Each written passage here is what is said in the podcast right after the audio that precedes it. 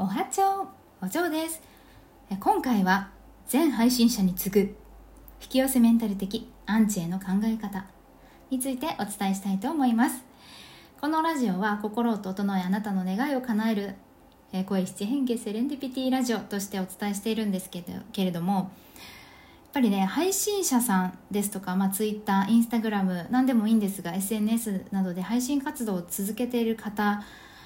にはあのメンタルのねプロテクトが必要になってきますよね。心の状態を健康に保つ必要があります。なので、まあ、このここで引き寄せメンタル的なアンチへの考え方についてお伝えしようと思うんですがまずね引き寄せメンタル引き寄せとは何かっていうことについてとアンチとは何かっていうことについて、えー、私の定義まあ私の定義というか、まあ、定義をお伝えしてその後に考え方についてお伝えしていきたいと思います。でまずね引き寄せの法則。こちらはご存知ですか？結構もう一般的に使われてきたりしていると私は思ってるんですが引き寄せの法則を知らない方にお伝えすると、まあ、自分の願ったものを自分の目の前に引き寄せてくる現象化させるっていう、ものとして、まあ、広く伝えられているし、えーとね、どちらかというとねスピリチュアルだと思ってる方も多いと思います。私に言わせるとですねはいここから解説になるんですが引き寄せはスピリチュアル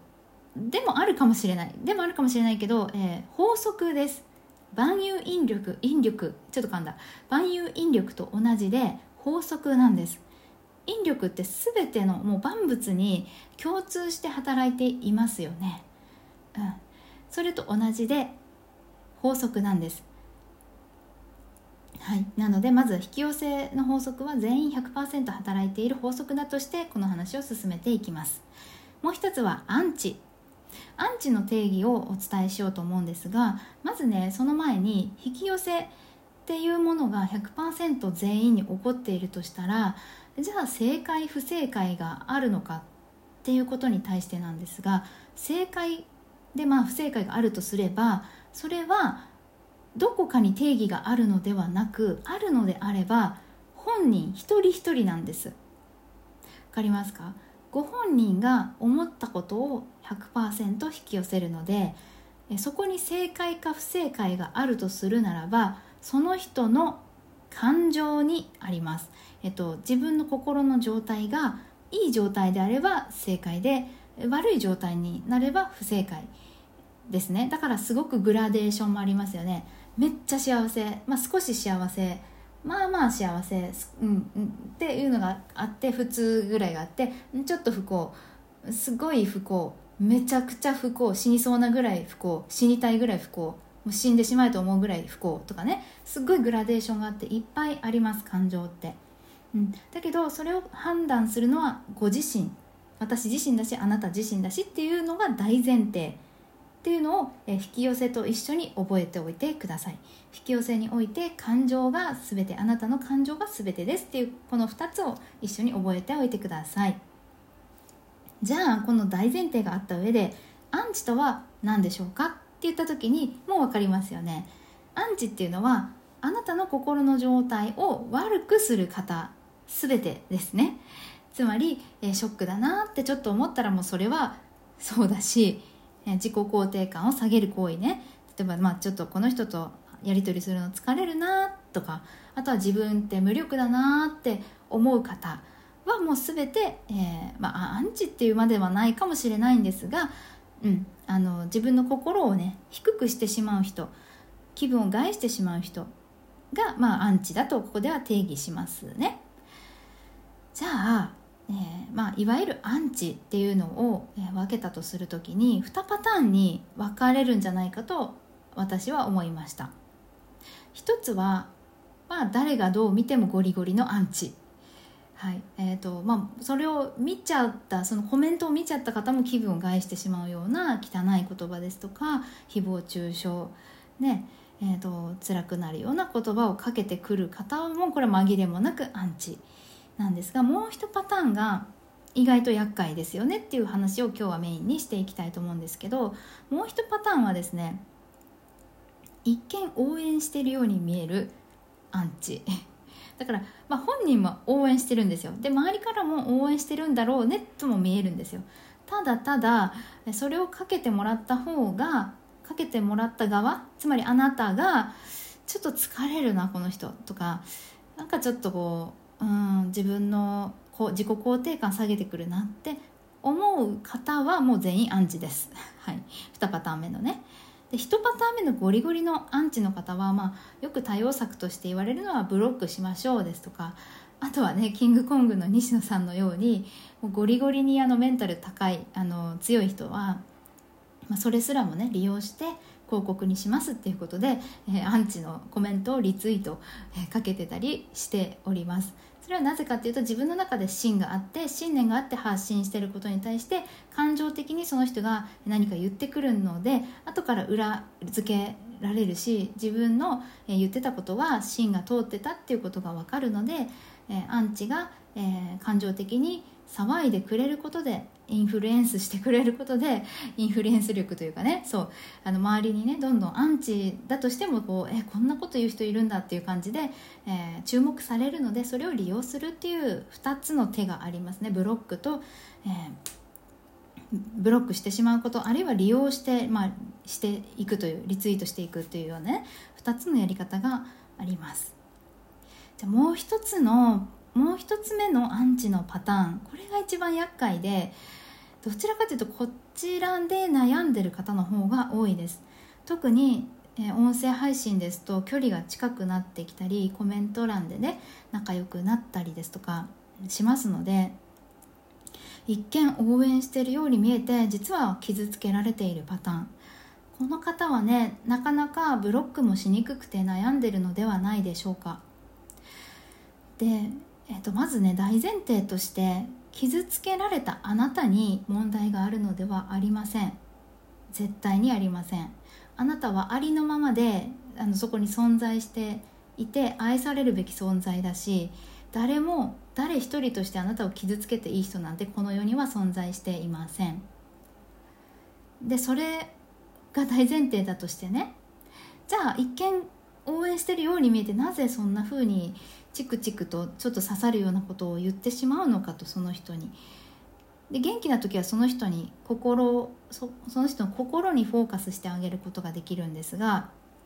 ままずその人の問題なんですね。でその人にも100%引き寄せが働いてるんだけどそれを理解していないせいでなかなか多分自分の思い描いた通りには引き寄せられていないはずなんですなので、まあ、妬みだったりえー、そねみだったりそういう自分の、えー、不完全さを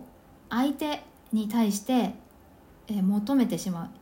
えっと、ちょっと言葉が悪いし強くなるのであんまり使いたくない言葉をちょっと今から言うんですがエネルギーヴァンパイアなんですね。まず自分を満たしてから相手を満たさない限り相手を満たしてあげることはできないんです。つまりギブはできないんですね。ギブアンドテイクになるのがいいとこですね。その場合は。まずは自分を、まあ、引き寄せの法則でも同じですけど、まあ、自分を満たしてあげるのが大前提なんですが自分に枯渇エネルギーが枯渇していると、えー、要はね配信者とかは自分を満たしていて周りに何か情報を提供したい自分の発信で何か人に届けるように何かしたいって思ってる上で発信してらっしゃるのでエネルギーをね外に出してる方が多いんですよ。でそういうエネルギーの愛のあふれた方にエネルギーヴァンパイアしてしまうんです。心が疲れてるので。っていうその人の問題があるのは大前提でだから傷つかなくていいんですよね。とはいえ自分自身だってえ寝不足だったり疲れていたりちょっとやることが多くてね本当に疲れていたり余裕がなかったりして心が不安定な状態って当然なるじゃないですか。配信者の私たちも、えー、普段からね配信してみんなに愛を届けよう声を届けようって言ってエネルギーを外に出している元気な方ですらそういう時はありますやっぱり。そういう時に、まあ、大前提として大事なのはフォーカスしないことです。もう一度言いますね。フォーカスしないこと、えー、目を背ける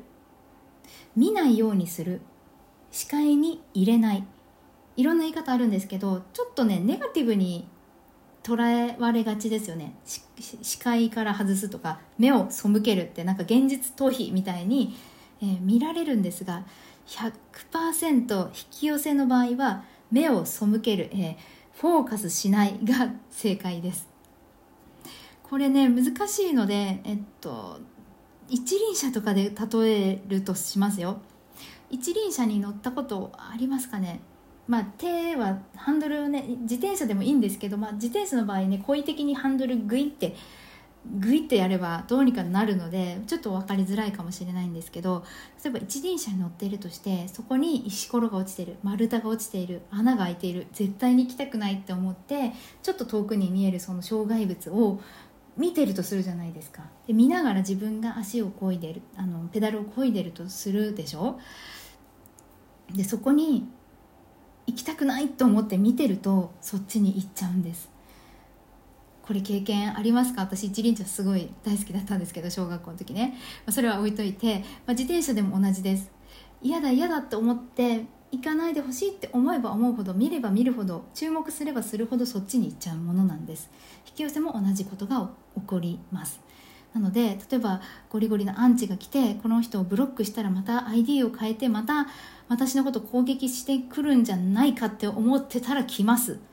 あのそう思ってるってことはそこに思考がいってるので。はい。大体想像ができないことは起こりません。はい。で、えー、なので、まあ、フォーカスしないなんですけどそうあの まあねとはいえね目の前に現れてくるじゃないかと。その場合はもうその人をあのそこまで深く考えないようにしてくださいなるべく。もう自分はその人に配信してるんじゃないと。もう他のもう1000万人100もう本当に1億もう2億もう全国民に対して自分は発信しているんだと。もう目を合わせないじゃないですけどそこにいることはもうしょうがないのでなるべく波風立てないように自分の心を穏やかに過ごせるように、えー、他のなるべく、はい、他のねコメントくださる方とかリプをくださる方とかと同じように接して接してで自分が配信する時ライブをする時ねあのはもう他の大勢の人に届ける気持ちでやりましょ